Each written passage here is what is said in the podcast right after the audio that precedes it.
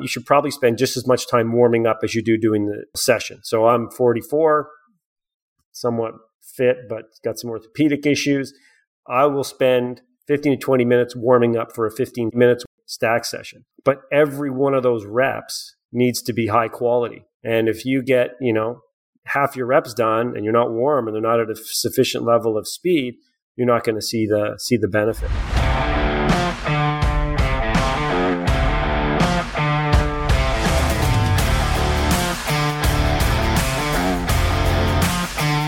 This is the Tournament Code.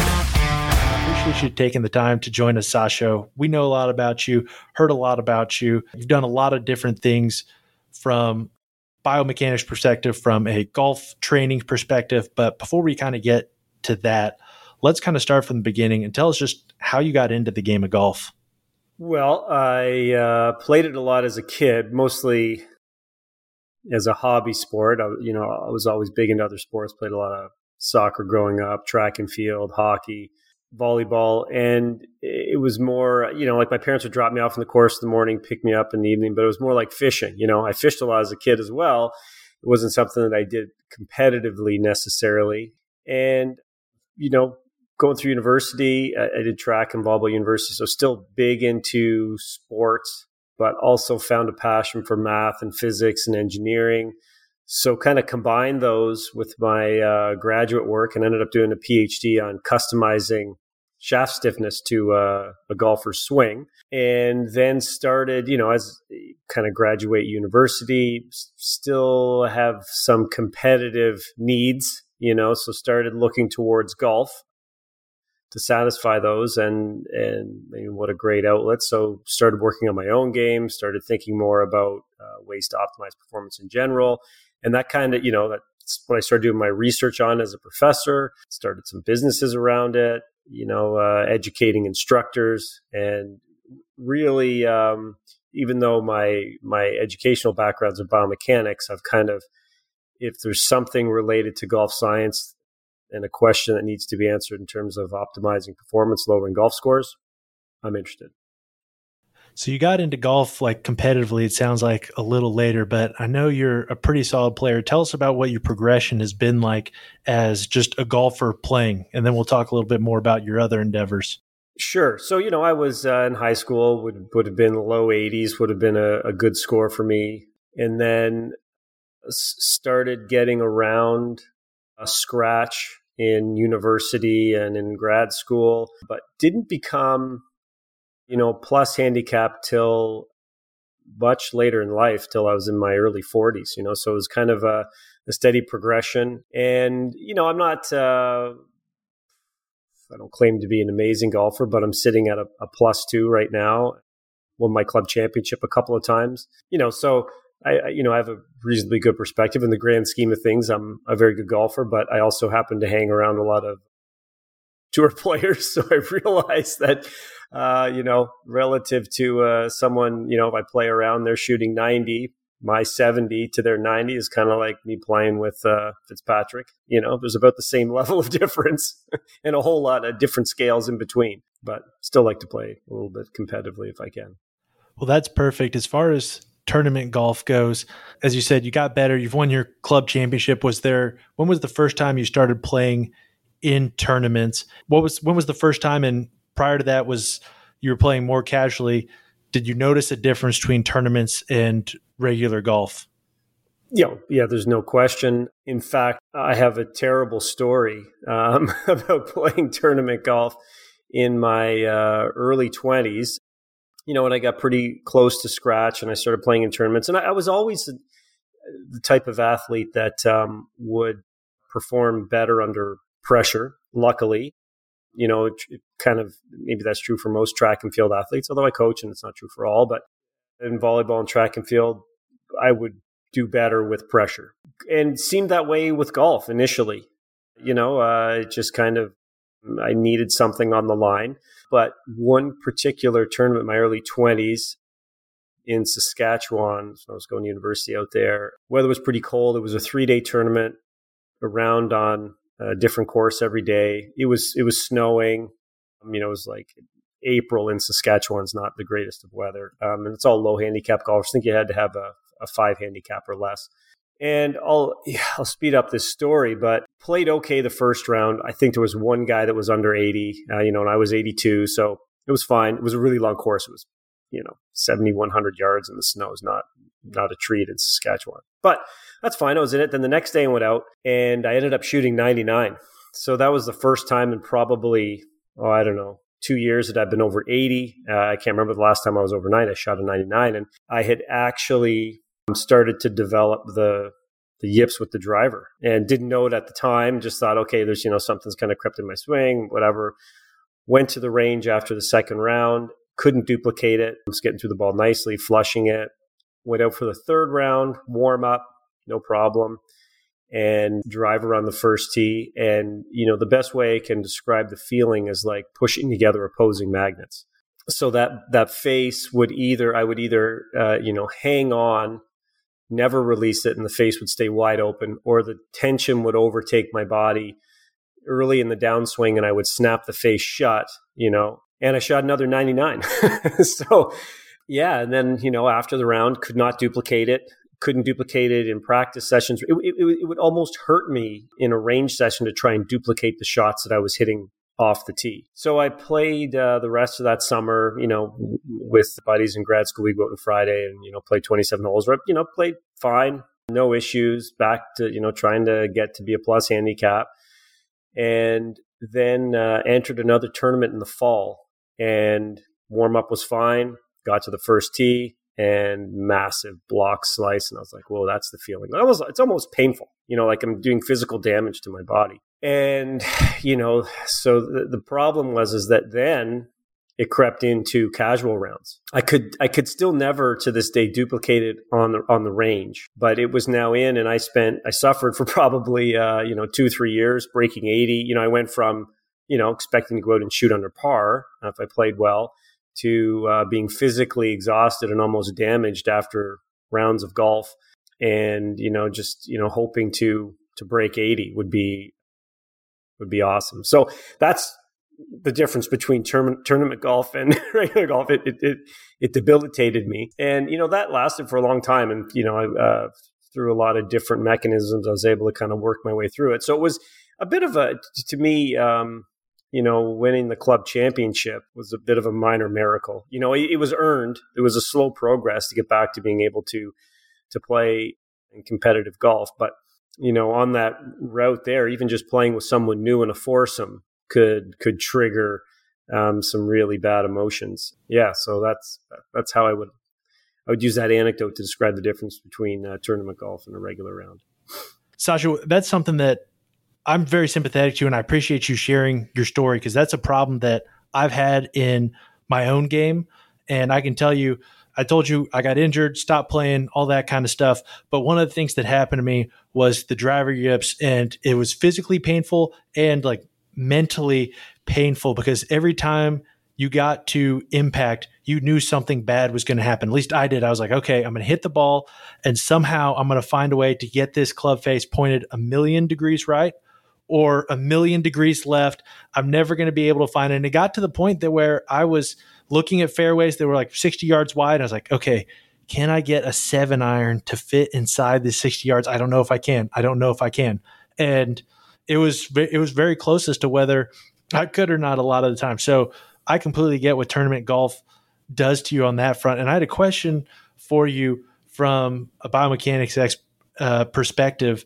If you're if you're able to answer it, you know, when it comes to yips and something like that, at least in your case, was there any root cause that was specifically like allowing you to have the yips or leading to you have the yips more so than more than someone in, with another swing might have? Yeah, I think in the end, you know, the wherever the ball goes is due to you know the, the, the face and the path and where it hits on the face at impact, and that's due to how you swing the club. So I, I think that I certainly initially had some, there were some mechanical reasons why, um, you know, I was getting the face left wide open or closed. And there's certainly things that I probably could have done that would never have, I would never have gone down this path. You know, if I had been able to recognize what was happening happening mechanically and and address it. You know, there's certainly some uh, negative feedback that can occur. You know, you hit bad golf shots that gets in your head, and then your confidence goes down. But it, it can start from uh, mechanics. So if you know that, hey, if I get nervous, this is what happens. I, I put the club in this position.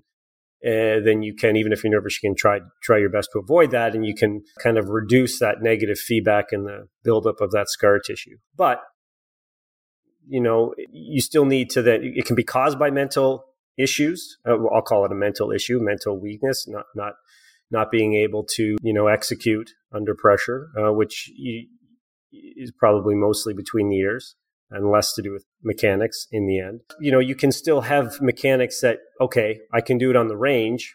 Why can't I execute those mechanics on the course? And that's the, the mental issue that you, you've got to overcome. And there's certainly things you can do to improve your, your mental state. I'm not a, a huge believer that there are certain sets of swing mechanics that perform better under pressure.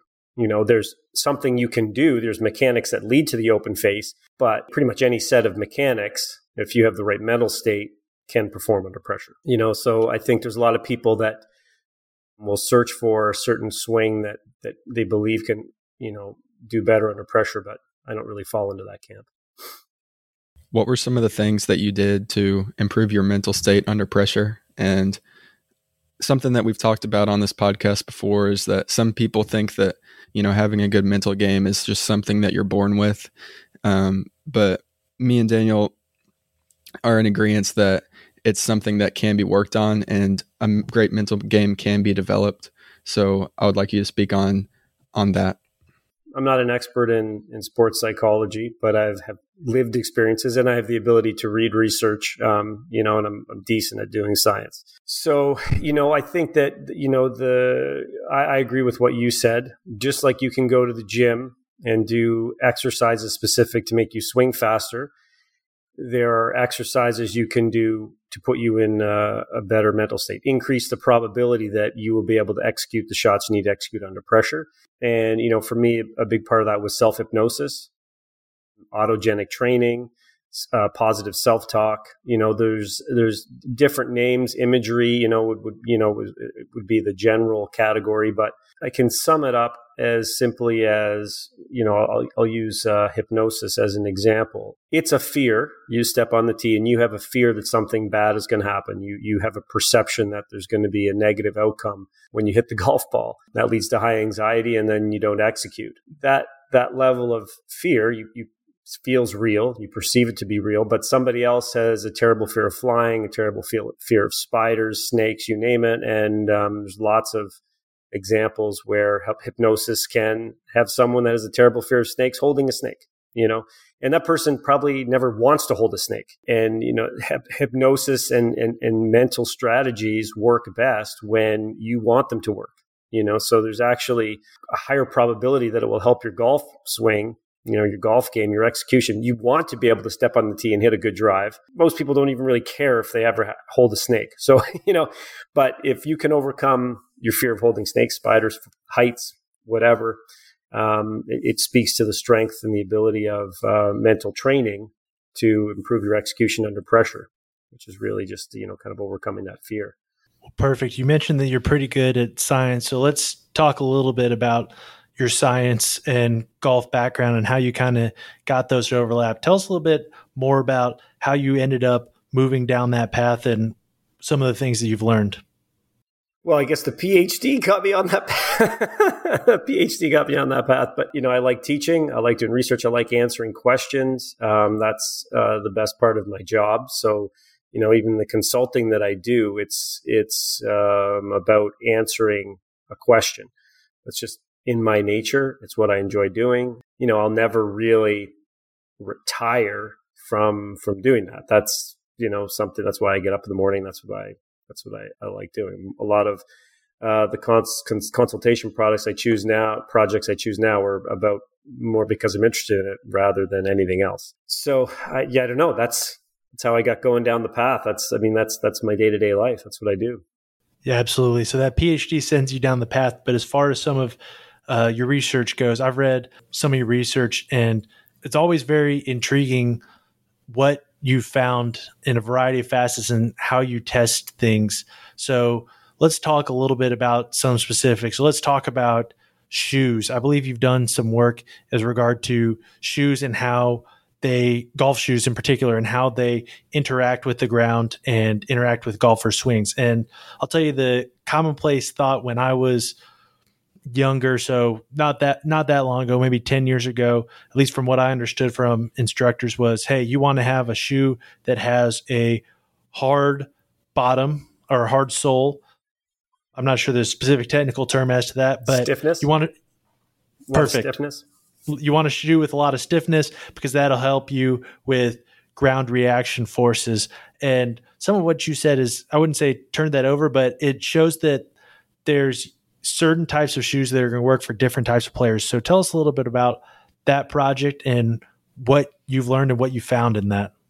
Sure. So that that research and my connection with with FootJoy, who I've been doing um, projects with now, I guess about ten years, uh, started through my research with a company called uh, Track. They had a mat. Um, I think they're uh, owned by V1 Sports now. So the match to measure uh, how you um, shift your pressure during the swing. And so I was doing research with uh, BodiTrak and uh, needed participants to come into my lab. I do a lot of my research in the winter in Canada. And I had a bad experience. The first golf study I did where golfers would come in with their shoes on and they would be from the last round they played in November and they'd be full of mud and the lab was a mess. So I reached out to uh, FootJoy and said, "Hey, you know, can you guys provide me with some shoes? You know, and and um, you know, after I do the my university stuff, I'll go home at night, and you know, if there's anything I find, you know, I'm happy to share it with you. That was kind of the initial trade off. Just I just needed shoes, you know. So if somebody came with a size seven, I had a pair of shoes to give them, and I thought, you know, they and they agreed. It was awesome. They're like, yeah, we we can help you out. Um, so I then had the idea, well if I'm going to get golfers taking, say, 36 swings, I might as well get them to take 18 in one pair of shoes and 18 in another pair of shoes, and I can see if there's there's any difference. And so I asked for at the time what I described because FootJoy has so many models, right? They were the great company to team up with. They've got so many different varieties of shoes that, that exist. So I asked for a pair of relatively structured shoes. They were the XPS shoe. These things were like tanks. They're the, probably the stiffest shoe that FootJoy's ever made. They have this big wide sole and the M projects, which were essentially like slippers. So, you know, when you're doing an initial study, you want to maximize the effect, right? You want to pick two things that are very different. If there's something there, then you can,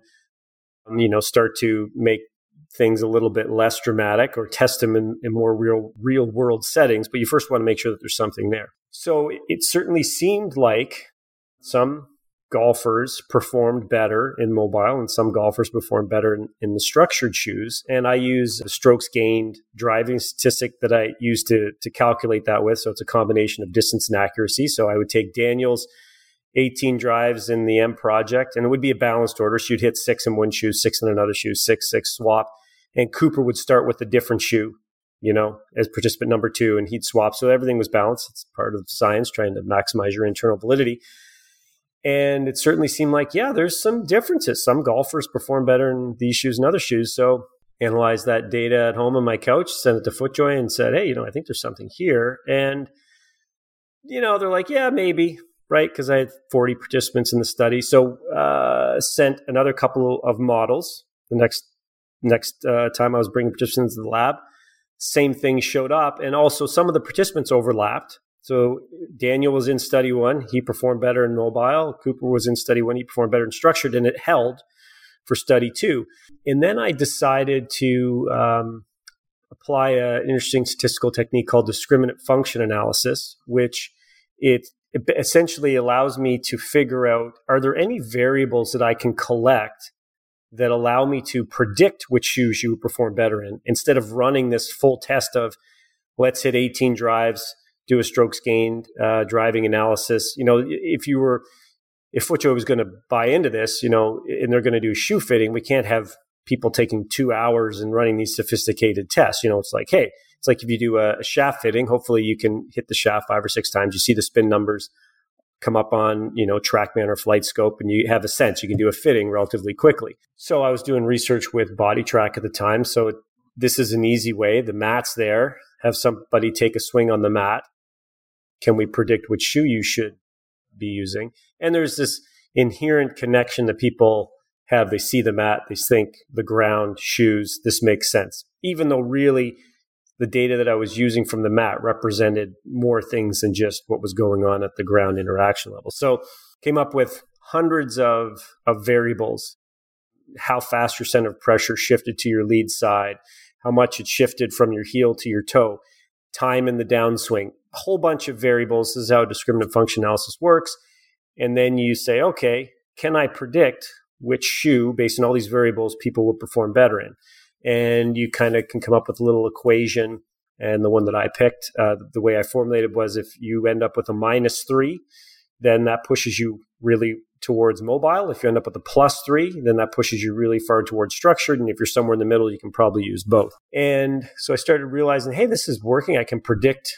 I can predict. If I use this data, get somebody new into the lab, and I have them take one swing on this mat, I can say, oh, this person's going to perform better in structured or this person's going to perform better in mobile. So FootJoy says, okay, well, we're going to collect some data in our shoebox. That's the, the, the lab they had down at Brockton at the time where they could, they had a simulator and they had uh, force plates. So they sent me all the force plate data. They didn't send me the ball flight data. And I think there was 180 golfers about in that uh, first study. Like, all right, tell us what shoes each of these golfers perform better in. You know, so I was like, okay, so suck in all the, the, the mat data and I just make a prediction. And it was an 89% match. So, and it turns out about a third of the third of golfers uh, can swing in either shoe. A third t- tend to be better with mobile. A third tend to be better with structured. And so they bought in, and uh, we did some testing on on tour players at, at events um, where they'd step on the mat and they'd swing like in an icon or swing in a, a, a more mobile shoe. Um, and uh, using a GCQuad, and the, the data seemed to, to hold up. It became a bit of a logistical challenge to roll out a fitting mat at particularly green grass accounts. So if you go down, you're in Kentucky and you roll into the local pro shop at a golf course and there's one guy behind the counter and there's the marshal and they're like, Hey, I want to buy a pair of shoes. They got to take a mat out to the range that gets that gets challenging. You know, it probably could be solved in the future, but um, there was some logistical challenges. The science was great, just tough to put into into practice. Yeah. So, what are some of the generalities as far as what you saw? You said some people are better with structured, some people could go either way, and some people are better with a looser fit.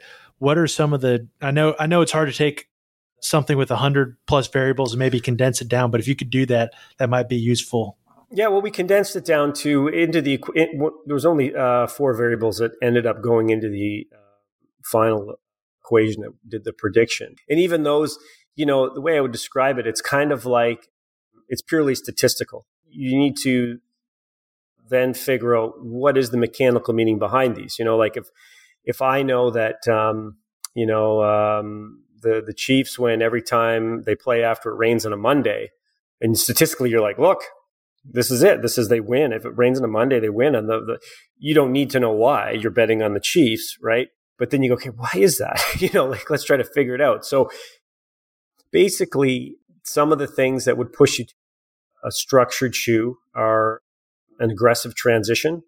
Um, so a fast downswing. So I won't get into the actual variables that went into the equation, but the meaning behind them would be if you have, so if you're like Jon Rahm, you know, I'm not necessarily, he might not even be playing structured shoes, but that would be he would be a clear example of someone that probably should be in structured shoes. Someone like Ernie Els would need to be wearing structured shoes. You know, he's got a very gradual transition. Um, someone that ends up having their center of pressure really on their lead side through impact.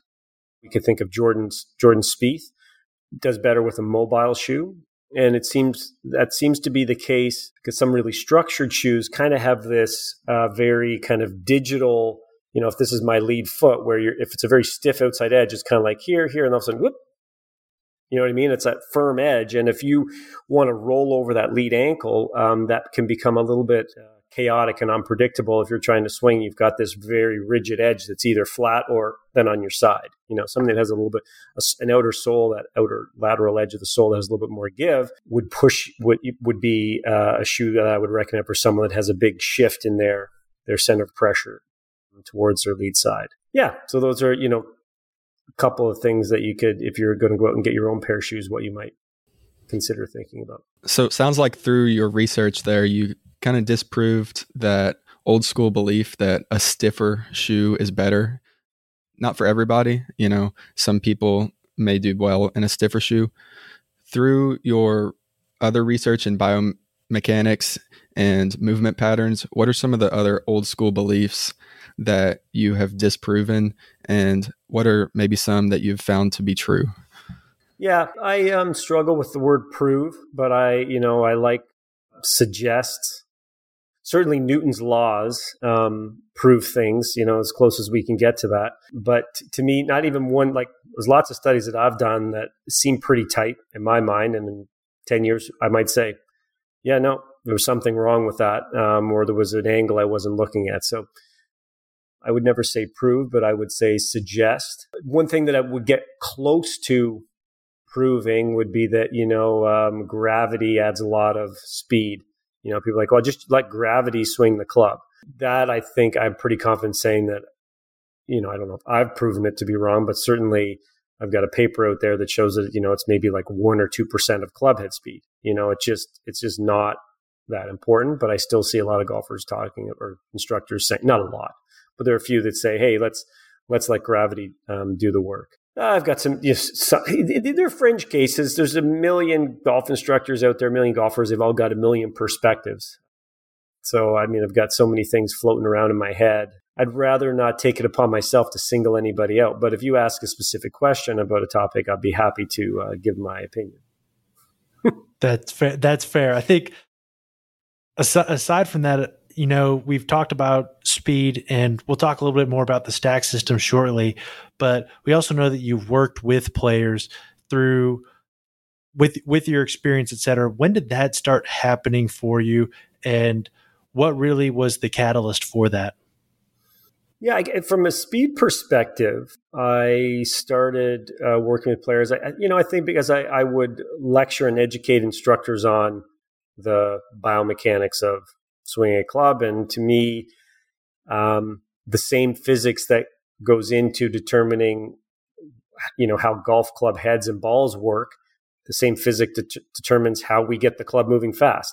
And there was all this information out there that just seemed not quite right and missing the point. So I started educating instructors on this is this is how the golf swing works, not just impact. Um, and I, if if I can measure your swing and tell you exactly where all your club heads speed comes from.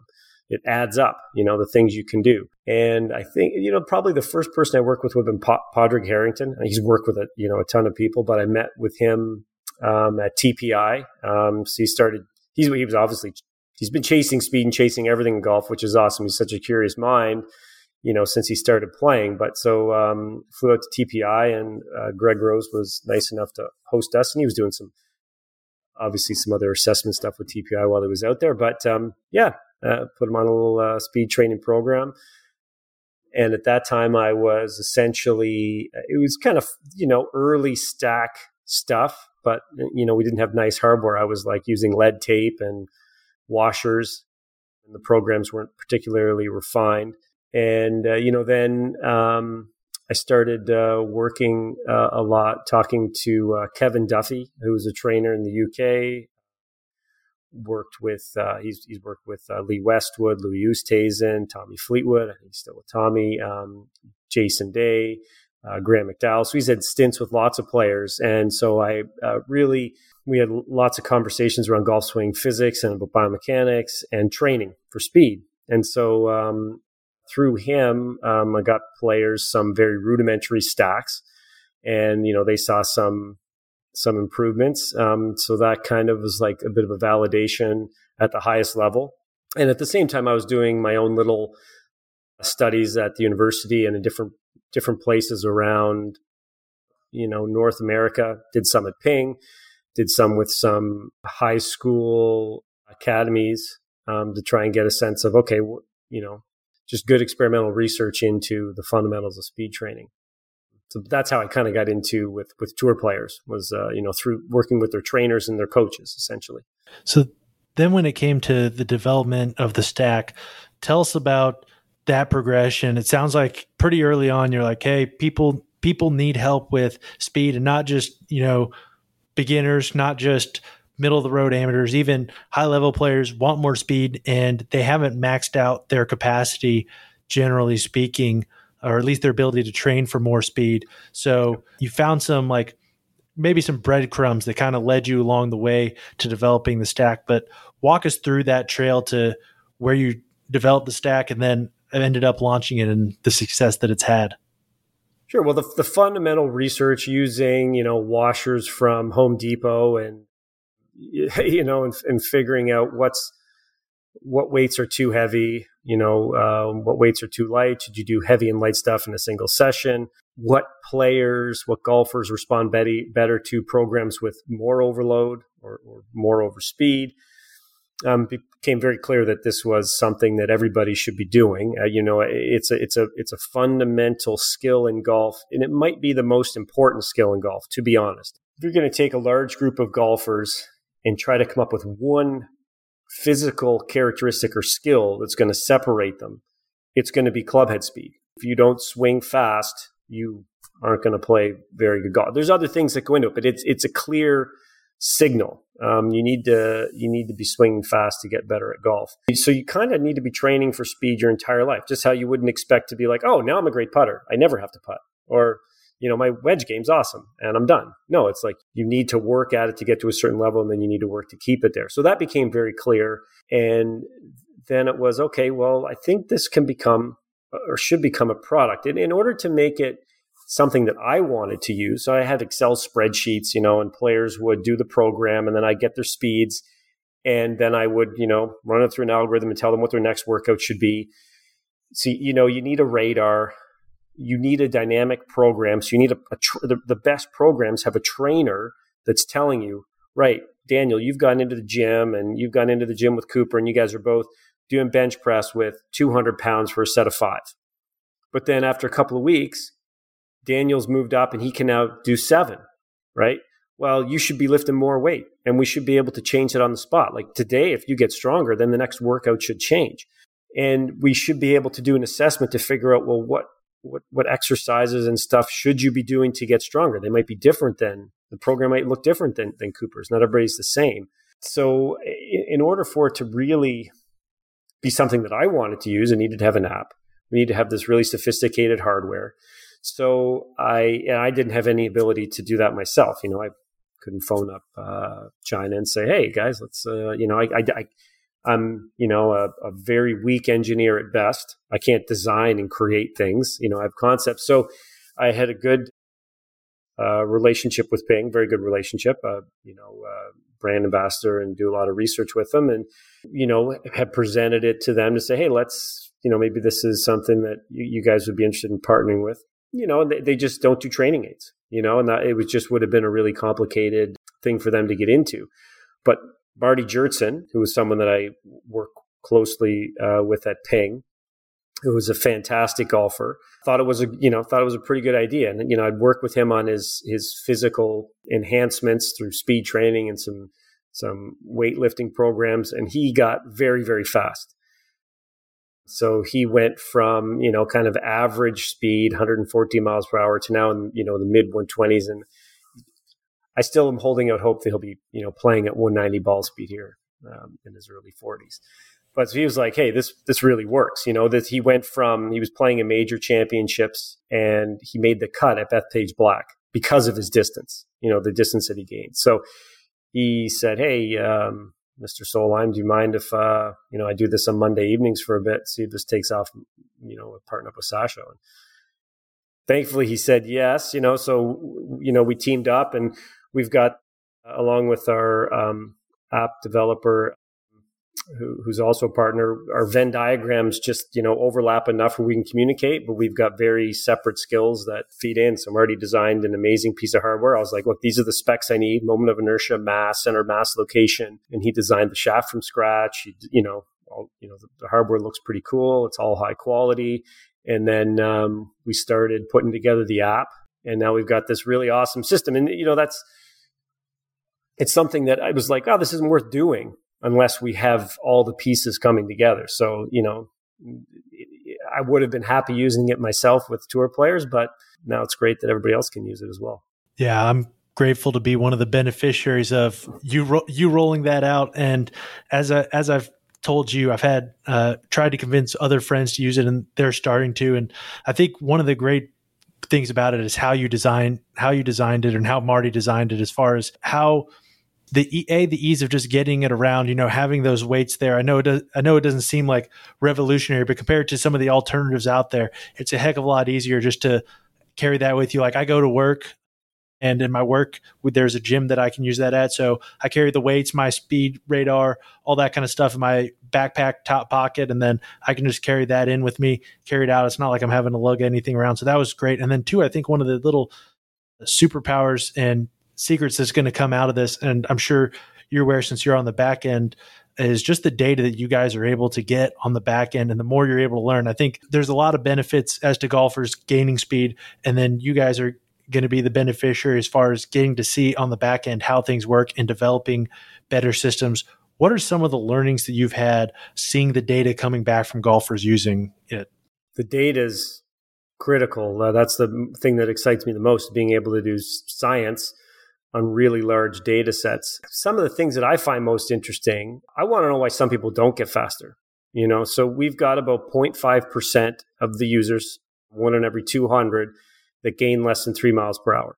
Um, luckily, that's low enough where either I can reach out to them or, you know, things have been getting, you know, uh, a little bit busier now. I think we're getting close to 16,000 users. So maybe there's like, you know, 50 new people starting every day or something. So I can't quite keep up unless they reach out, but they reach out. And then I want to know what are those reasons, you know, and, and usually it's we, we ease people in, you know, so people don't get injured. Videos pop up before every set and say, hey, this is the intent, how hard you should be swinging, what you should be thinking about with each set.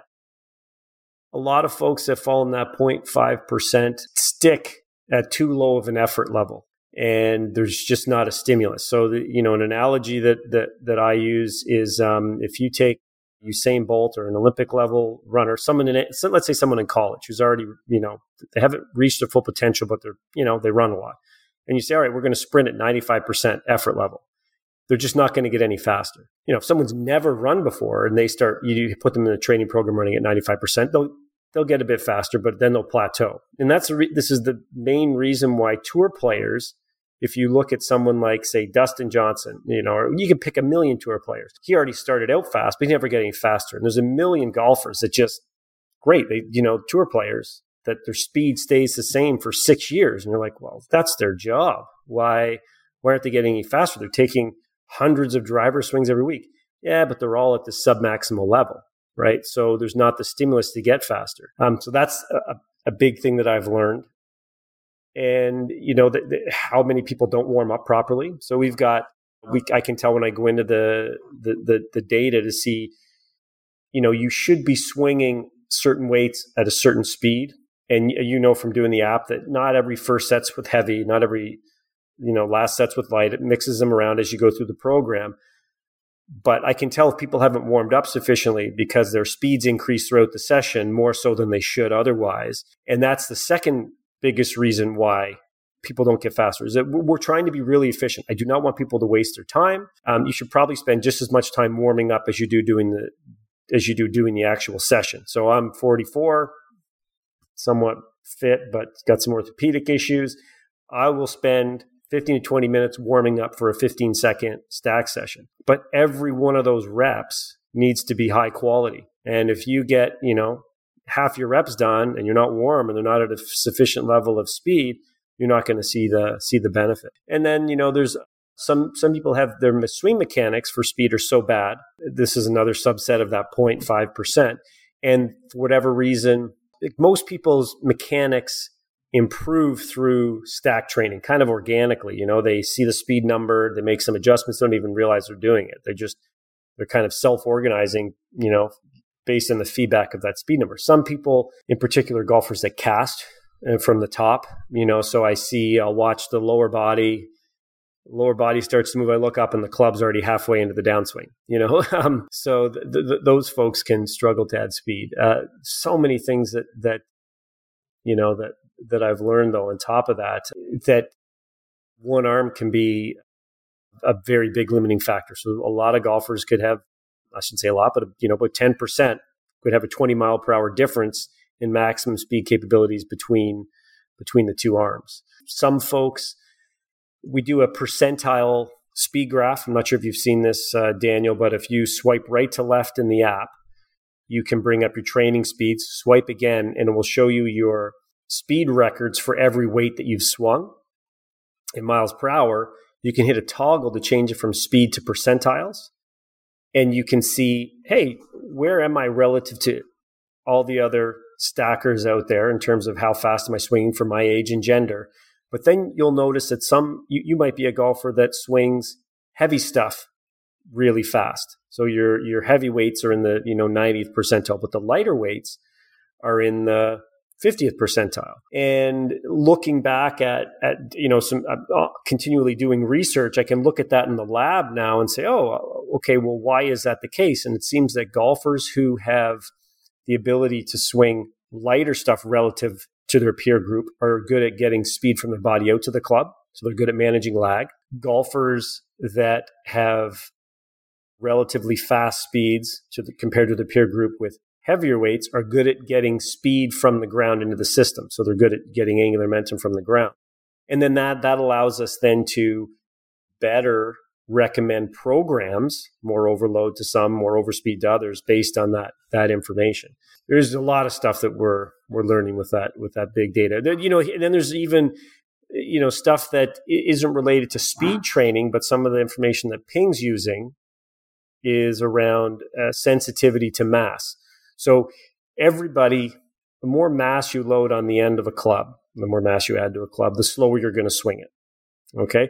But that has a certain slope for everybody. So some people, the, the more weight you add, this, this, they start to swing slower really fast. Other people are a little bit flatter. People that have that flat slope, so you can add a lot of weight and they don't seem very sensitive to it, they should be playing driver heads with a lot of mass. So there's an interesting relationship. The physics of impact says that the heavier a club head is for a given speed, the further the ball goes, the more ball speed you get, right? But we're humans, so the, the more mass you add to a club head, the slower we swing it. So we're always trying to maximize ball speed, and it's this trade off between do I want a heavy club head that can give me high ball speed, or do I want a light club head that I can swing fast? Well, we can look at your stack data and tell you uh, whether you should be playing a 220 gram head or 185 gram head to maximize your ball speed. That's pretty cool because we have that speed sensitivity data in the app. Now, I would assume that you would want to have a heavier head that maximizes ball speed rather than a lighter head to where you're swinging it faster because you would want to be as efficient as possible. Would that be true? Well, so the number that you always want to look at is strokes gain driving. That's that's what driver is going to maximize your strokes gain. So you could be a player that everybody's going to swing the 185 gram head faster, no question. But some people might have a really big increase in speed. So let's take you and Daniel. Let's say you're both swinging a 200 gram driver head at 100 miles an hour. If you drop down to 185, you might jump up to 110. He might only jump up to 105 grams. Well, that means that you should probably play that extra five miles per hour over him, or that extra 10 miles per hour is going to give you so much more ball speed, even though you've lost 15 grams of head weight, that your ball speed will be faster with the 185 right? His ball speed might be faster. He might be like, oh, if I add another 25 grams, my club head speed goes from 100 down to 98. That extra 20 grams, did, you know, didn't do anything to me. So now he can play this heavier club head. And the heavier the club head also means that you can add more mass to the perimeter. So you could take out, you know, that, that weight that you slide around the back. And instead of it being, you know, 25 grams, you might be able to fire on, you know, 40 grams on there. So now you've got a bigger MOI and now you you've got a more forgiving club head. So you it's not just ball speed; it's primarily ball speed, but also what happens to your dispersion. So if you are you know, 65 years old and you have a very high sensitivity to mass, but you hit it right into the center every time, you are a clear candidate for that 185 gram club head. If you are someone who hits it all over the face and you could swing something that's super heavy and not really see your speed drop that much, you're a clear candidate for the heavier club head.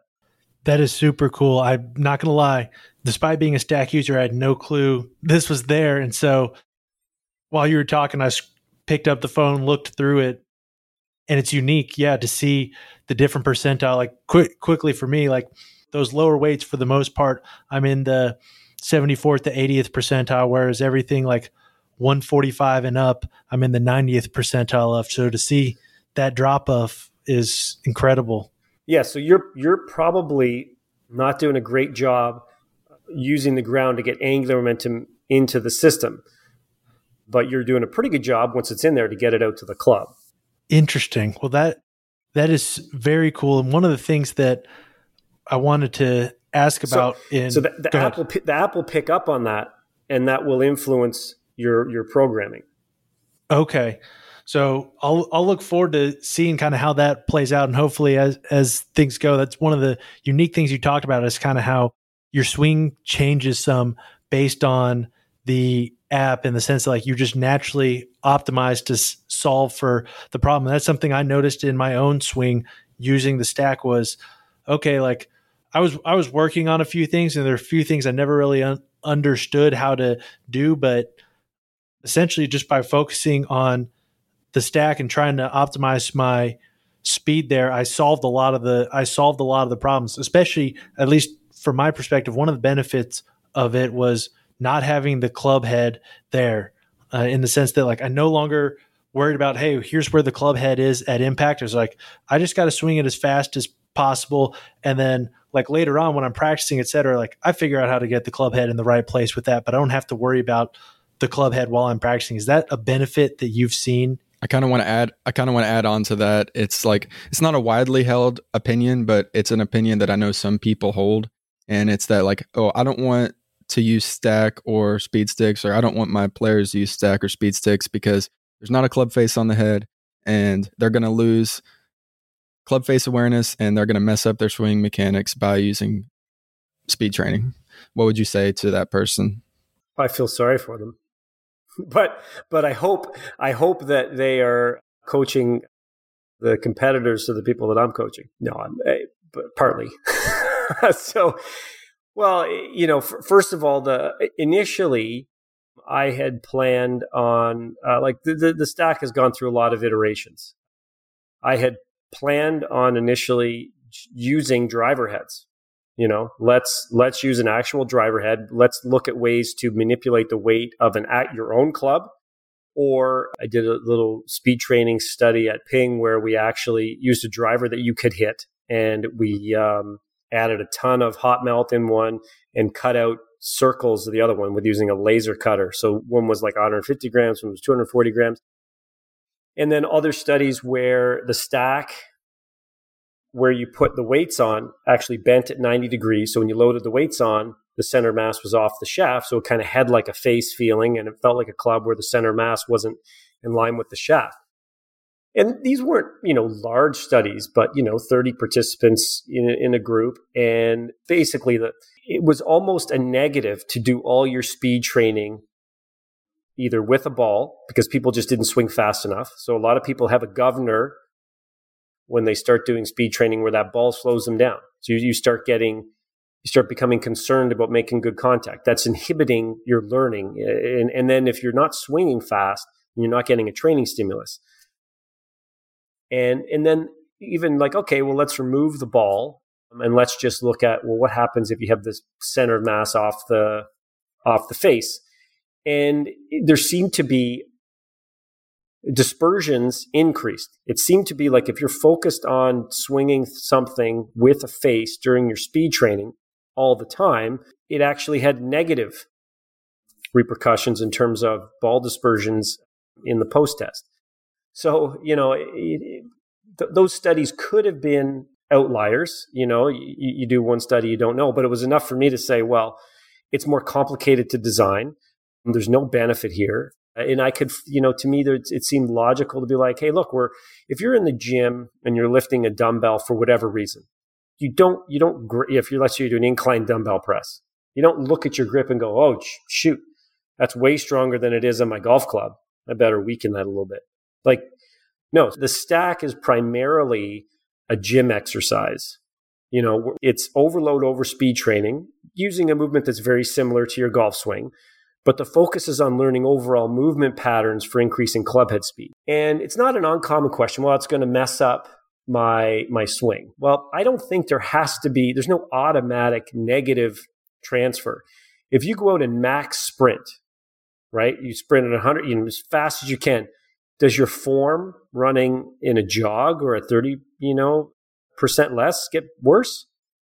You know, like the, the baseball pitchers trying to increase their fastball can is it like, oh, now I can't even like throw my socks in the hamper? You know what I mean? Like it's it seems it seems yeah. uh, crazy to me that, that, there would be negative transfer. In fact, it's like some people would say, like I have had people reach out and say, well, now I'm you know after speed training, I'm halfway through the foundation and I'm starting to you know jerk the club down in my real swing. So I'm like, all right, well, do your speed training and you know think Gankas thoughts, like you're leaving the club head up. Pretend you're Cameron Young if you do feel that there is negative transfer, right, then start having positive transfer thoughts. Start focusing on things that you want to incorporate into your driver swing. You know, that's that's what I do with the tour players that I work with. Hey, you like this stuff for your driver? It helps you increase speed. Great. Ingrain those thoughts with with the stack.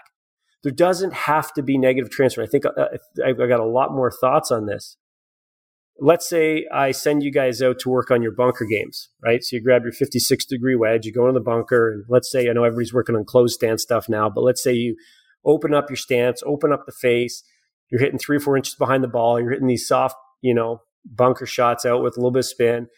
And I'm like, all right, Daniel Cooper, come on down here. We're going to hit the off back foot, some low spinning 30, 40 yarders with the 56. You're not like, oh my God, I I can't hit this anymore. You know, you're not like sculling them because you just worked on this bunker shot. It's the same club. It's a wildly more different movement than you know uh, what's the difference between your stack swing and your driver swing, or does your bunk, does your chip pitch shots affect your seven iron? Like there might be some little subtle thing, but I mean to think that it's you, you know, God, I can't practice my driver swing and then go putt. Like, oh, I started smashing everything way by the hole. It was crazy. For some people, there's an expectation that it will mess things up, but there's no real I don't see any theory about why it would, you know, and and if it does, practice things that reinforce the, the the, the good thoughts. Here's here's the final thing I'll say in this. Let's say if you went out and did a poll at the Genesis this week and you went around the range and what's there's 140 golfers something I'm not sure how I don't even know what the size of the field is but you said all right how are you guys hitting how do you like what describe your ball striking you happy with your ball striking is it under control are you spraying it probably at least half the tour players would probably not be happy with their ball striking right now. Maybe the other half are like, yeah, got a good shot this week. I'm feeling pretty good. They do nothing in particular over the next two months except, you know, try really hard to get better at golf, you know, nothing. And we interview them all again at the memorial or whenever, you know, some, whatever's in two months. Half of them that were happy with their ball striking are now going to say in two months, oh God, I'm, you know, I can't find the face. You know, I, so the, the base rate that we're comparing to isn't like if you're looking at does speed training negatively impact your, your swing mechanics? It's not everybody stays happy all the time. At least half the people in the world, golfers, feel like their mechanics go to shit and nothing's happened. Right? So so like when I bring people into the lab and I've got actual data to compare this to, hey, let's do let's do your driver, let's measure the dispersion, where are you hitting these 36 drives? Let's do stack training Let's measure dispersion again. Half those golfers are, you know, actually improving their dispersion. It's actually getting tighter. Some of them are hitting it worse, but they would have been hitting it worse. It's got nothing to do with the stack training. You know, they slept funny, they got a kinked neck, whatever. Who knows what it is? So you also have to keep that in perspective. It probably, maybe it's a stack training, but there's a lot of other factors that, that could be causing that. And if it is a stack training, then start using it as positive swing reps to do things that you want to ingrain in your swing. I think that's a great argument, obviously, and I think you kind of put to get one. It's it's not like the argument was that you're saying right there was built after the fact. You were when you were designing this, you took into account, hey, what's going to be best for the golfer, and kind of what you described there is, hey, a club a club face there would actually not necessarily be a positive thing to have as far as gaining speed. And so I think that's very helpful for for people to know. And what you've put out with the stack has been very helpful to me, as I said, and to lots of other people. And I kind of want to, despite how great it is, I want to move a little bit past that because I want to talk a little bit about when it comes. And I know we we're somewhat limited on time, and I want to talk about a little bit of stuff related to tournaments.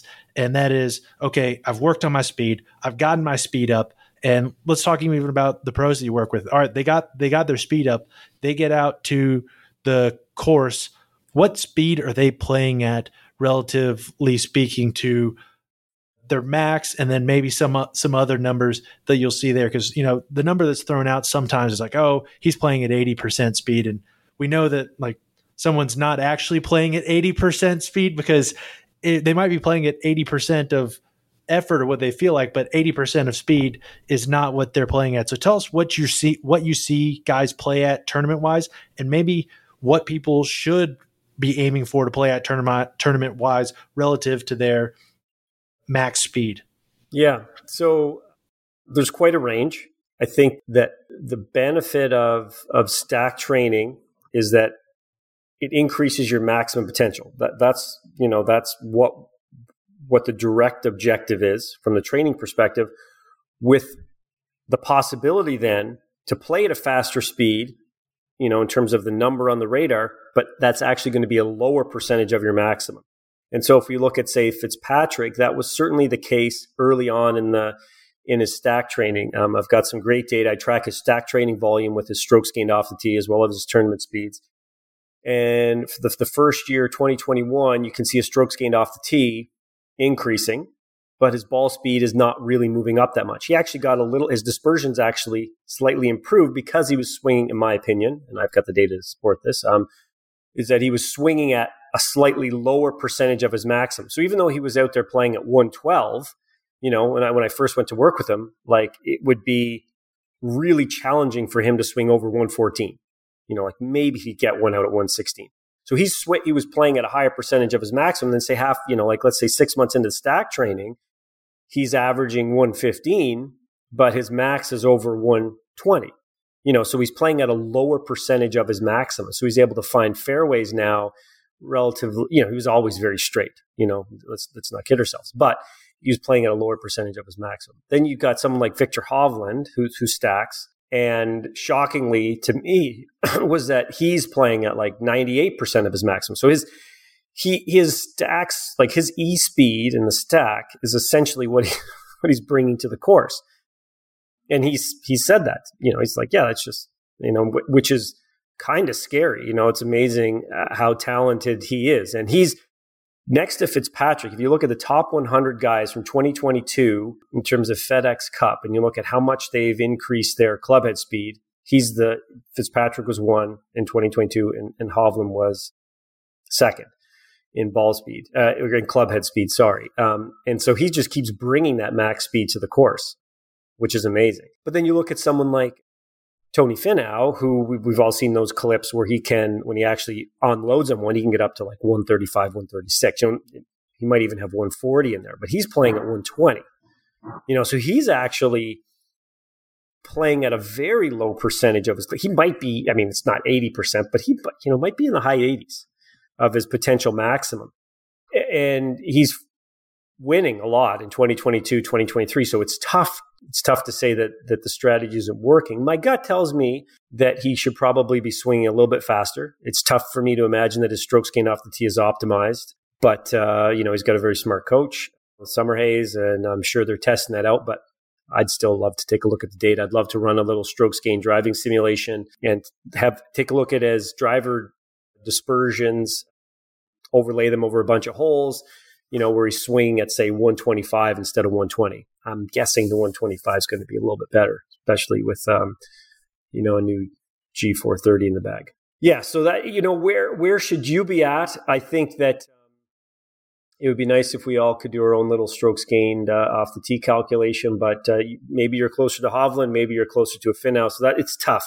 It's tough to say, but the I'm, I'm still pretty confident that stack training increases your maximum capacity and it allows you to play faster, but a lower percentage of that. And if you're playing at a slightly lower percentage, you're, you're probably going to be finding more fairways. Uh, you know, it's interesting if you look at, I think some people who have said, well, I chased speed and it didn't work out.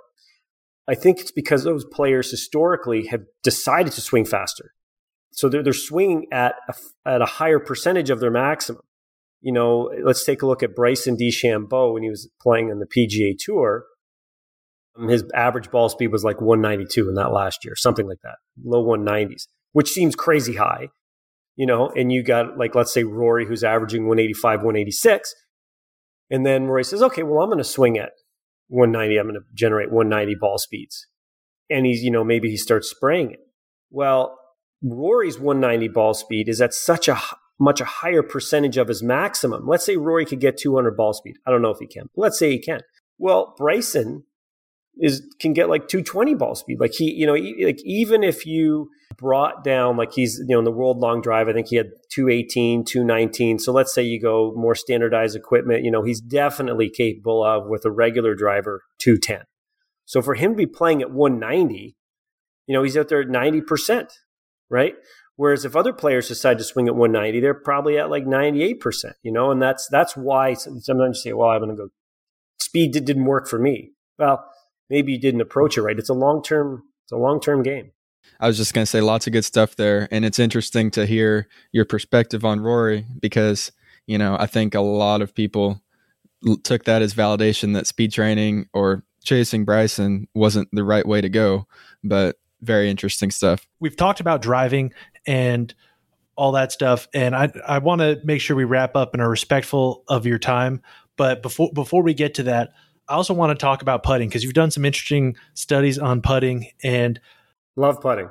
I can't remember what study I found. It sent me down a rabbit hole a few years ago, and I was reading. I read your study. I believe I believe it was yours on uh, torque with putters, and I found that one extremely fascinating. And I changed some of my putting on the because of reading that, and who knows whether my who knows re- whether my thesis on why I changed it was right. I switched. I tried out a torque free putter and enjoyed it for a time, and then I've I've messed around a little bit with a few other ones.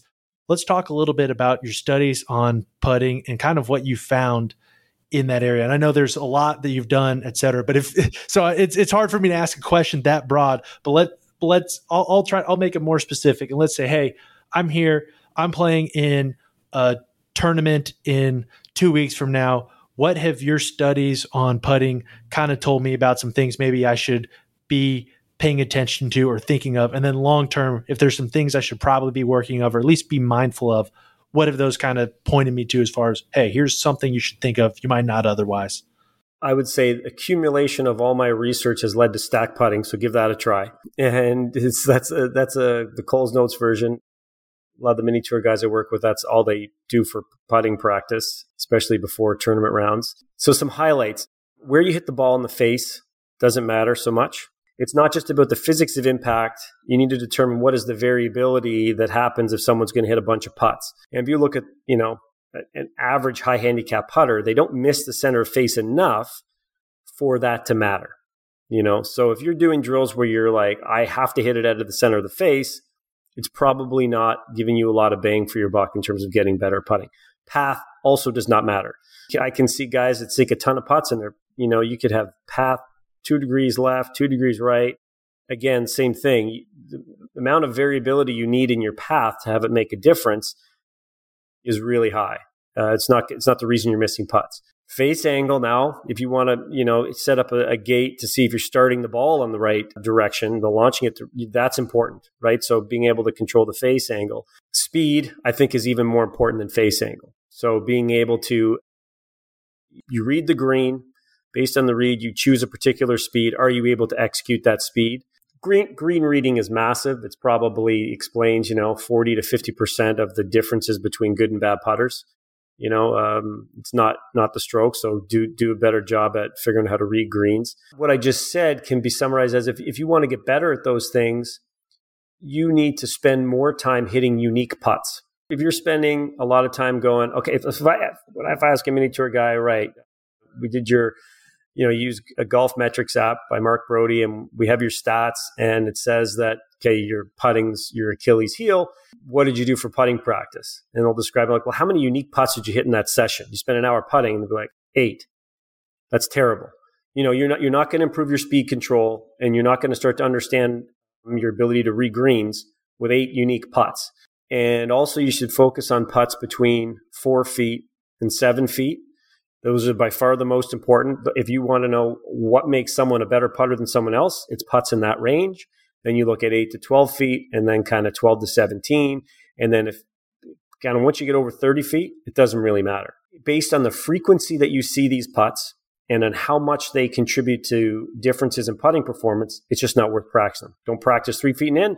Don't practice over 30 feet. Hey, if you've got 30 hours a week to practice, great, focus a little bit on the lag putting. But if you got an hour to focus on your putting, don't put it into those other areas.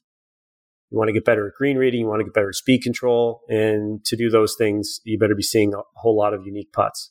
Uh, the toe hang versus face balance. So there's certainly you can choose a putter if you have a systematic error or some miss that, that seems to crop up. There's a putter that you can choose that will help improve that. You could, you know, for example, if you're leaving the face open in impact, you tend to push putts, then you probably want to try a more face balanced design. Putters that are toe hang tend to leave the face more open in impact. So that can be something like, hey, God, I tend, you know, that's my miss, you know, good, good, good push, good push, you know, or you pull putts, then switch to a toe hang or try it. You know, that can be an easy thing to do. If you have two weeks to go before a tournament, this might not be enough time. But 80% of the people that go through my lab putt better heads up putting, looking at the hole. And the, it relates to the things that we just talked about. You know, what are the, the four things that matter that are under control of the golfer? Where the ball hits in the face, the path, the speed, and the impact spot. You know, so if you look at the hole, you do tend to increase your variability around the face, but that doesn't really matter. But your speed control improves so much that it actually completely washes it out and makes a much better, a much bigger influence on whether you make putts or not. So I did a study looking at heads up compared to heads down putting on flat putts. Mm, didn't show any difference. As soon as I included break in a follow up study, all of a sudden heads up putting became way more important because speed becomes more important on breaking putts. And most putts have some level of break in them. You know, we're not playing on on flat greens. And you know, the there's lots of little things I have to say about you know heads up putting. You can't argue with the experimental findings. Someone comes in the lab, they're 45 years old, they've you know spent 35 years putting heads down. I give them a half hour. Here's you know the way you put heads up. Nothing changes. Set up the same way. Everything's the same. Only in before you pull the putter back, you're looking down at the ball. You're ready to pull the putter back.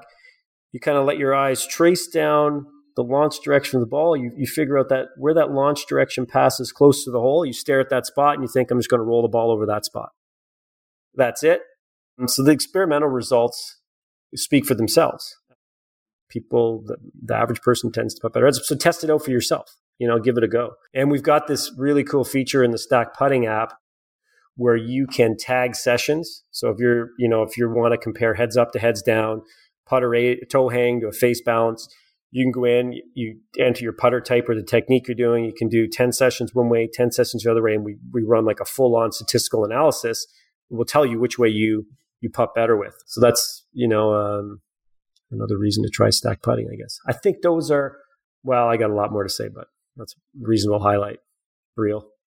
That's perfect. I think I'll, I'll, wrap us up in a second. I think one other thing I had on that heads up putting, I had read some about that and – my question is I don't remember from the study, is there a difference, A, based on handicap sum as far as how much that would help someone and like looking forward to professional players, do you think they're too far down the rabbit hole of looking down that heads up would not for most in generality might not produce immediate success, maybe longer term, or do you think that there's a possibility that some of them should more more of them should be doing that than already are? Yeah, I think more should probably be doing it than already are. You know, when Spieth was putting his best, he did it. You know, for whatever reason, he he stopped doing it, but you know, it can get complicated in the for a few reasons on the PGA Tour. They're they're probably closer together, so you need a lot of data to be like, yeah, I put better heads up. Most of the guys are probably similar enough, heads up or heads down, where it's like, oh, I don't want to draw attention to myself. There's also a lot more movement around greens. So if guys aren't really able to focus in, you know, if you're putting heads up and in the distance somebody's shotgunning a beer at, you know, waste management, you're like, uh, that could throw you off but it's really easy to test. And you, sh- you know, I mean, I don't know why people don't just test it. You know, there's like historically, there's a lot of golfers that, hey, use it in practice. Like Mike Weir's a good example of someone who you, used to use it as a, a practice drill for, and he, he was like, yeah, kind of putted really good, like, you know, doing that. Louis Oosthuizen putted lights out in the U.S. Open, putting heads up, and then almost won the Open, putting heads up. I think the year that Zach Johnson won. There's been enough people, Johnny Miller won AT&T Pro Am putting heads up. So there've been enough guys that have done it where that, that obviously haven't spent years practicing it where it's like, you know, it's not it's not, you know, not something that you you probably shouldn't try, you know. But I think there's so much stigma around it that you know, if you're having issues with your putting anyway, the last thing you want is a million people, you know, whoa, what's he doing there? You know, I don't know, Rich. Seems like he's really struggling. He's now looking at the hole. You know, like probably don't need that in your life.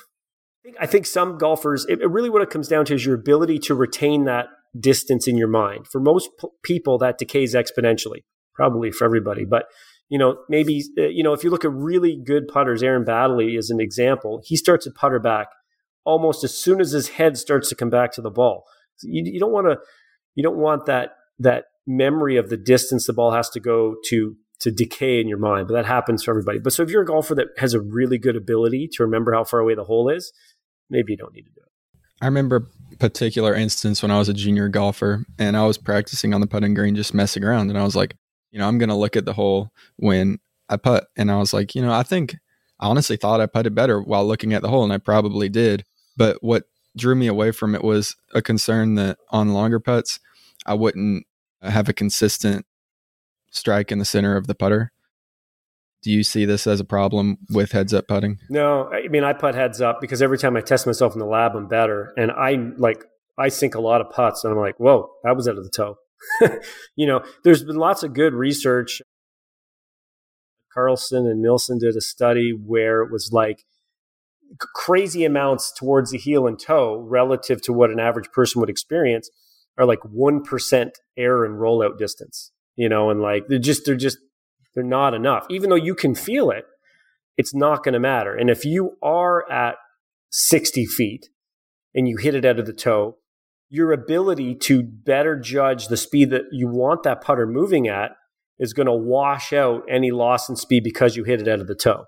You know, there's lots of people that I see 60 footers put their head down and they leave it 20 feet short and, and, and they think they nailed the putt, right? who was it at Waste Management just put it in the water? Who did that? I don't I don't remember. I can't I can't remember. But the the point stands. That that makes sense. And I think that's perfect. I appreciate you brought a lot of information here for us and did a great job expounding on it, which is very helpful for us because one of the things we like to know the answers to things, but we also like to know the why to things because that helps us really know things. And you brought a lot of that today. So we appreciate it. The last question we ask every guest is if you go back to yourself as a junior golfer and tell yourself just one thing, what would that be? And then given your background, etc., we'd also ask you if you were telling just another junior golfer, just telling a junior golfer just one thing, what would that be? You know, I'd probably tell myself and this other kid the same thing is that um, the great thing about golf is that it's it's you and the course, you know. So it's it's tough to it, with team sports. You can be limited by the competition you're you're playing against. You know, it's a real thing. You know, if I decide I'm going to go out and try to get better at hockey, if I'm not playing against the best hockey players that I can, it's going to limit myself. But with golf, you can use your, you know, your your your own abilities as the, you know, what the goals you're trying to break. You know, So no matter where you are in the world as a junior golfer, Viktor Hovland in Norway, you know, hitting it in balls in an airport hangar uh, growing up, or Tony Finau whacking them into mattresses, you know, that's the message is that doesn't have to be a limitation. Challenge yourself. That's perfect. Well, if people are interested in reaching out to you, learning more about any of the things we talked about today, learning more about the stack, et cetera, finding you on social media, all that kind of stuff, what's the best way for someone to find you on social media and ask you more questions or anything of that nature? Yeah, Twitter. Twitter's at Sasho MacKenzie. I've got a ton of content on Twitter. If you just go scroll through my, my, my previous tweets, I try my best to engage on Twitter. Vimeo. I've got a lot of videos. Google me, man. There's a ton of. If you Google Sasho MacKenzie golf, you could narrow it down with putting or speed or shafts or whatever. You'll find something interesting. And I'm putting uh, today. I'll by the end of the day, I'll have at least four more videos on our FAQ. Really long form kind of like this discussion we had here, I tend to go pretty in depth on our FAQ. So if you go to, they'll be all posted in questions that arise during training on the Stack website. So uh, things about stacking and accuracy, how to transfer speed to actual golf shots when you're hitting a ball. Ken, I'm actually posting a video later that uh, discuss what we talked about with does it influence, does it make your swing mechanics bad? So people can check those out on our FAQ page. Well, perfect be sure to give Sasho a follow. And then if you're listening to us on Apple Podcasts or Spotify, please subscribe, leave us a rating. And if you're listening on YouTube, please like and subscribe. That helps us get our message out to more people. If you're trying to find us on social media, you can find us on Instagram at the tournament code and on Twitter at tournament code. As always, we look forward to getting together with you and diving in deeper to what it takes to play elite tournament golf.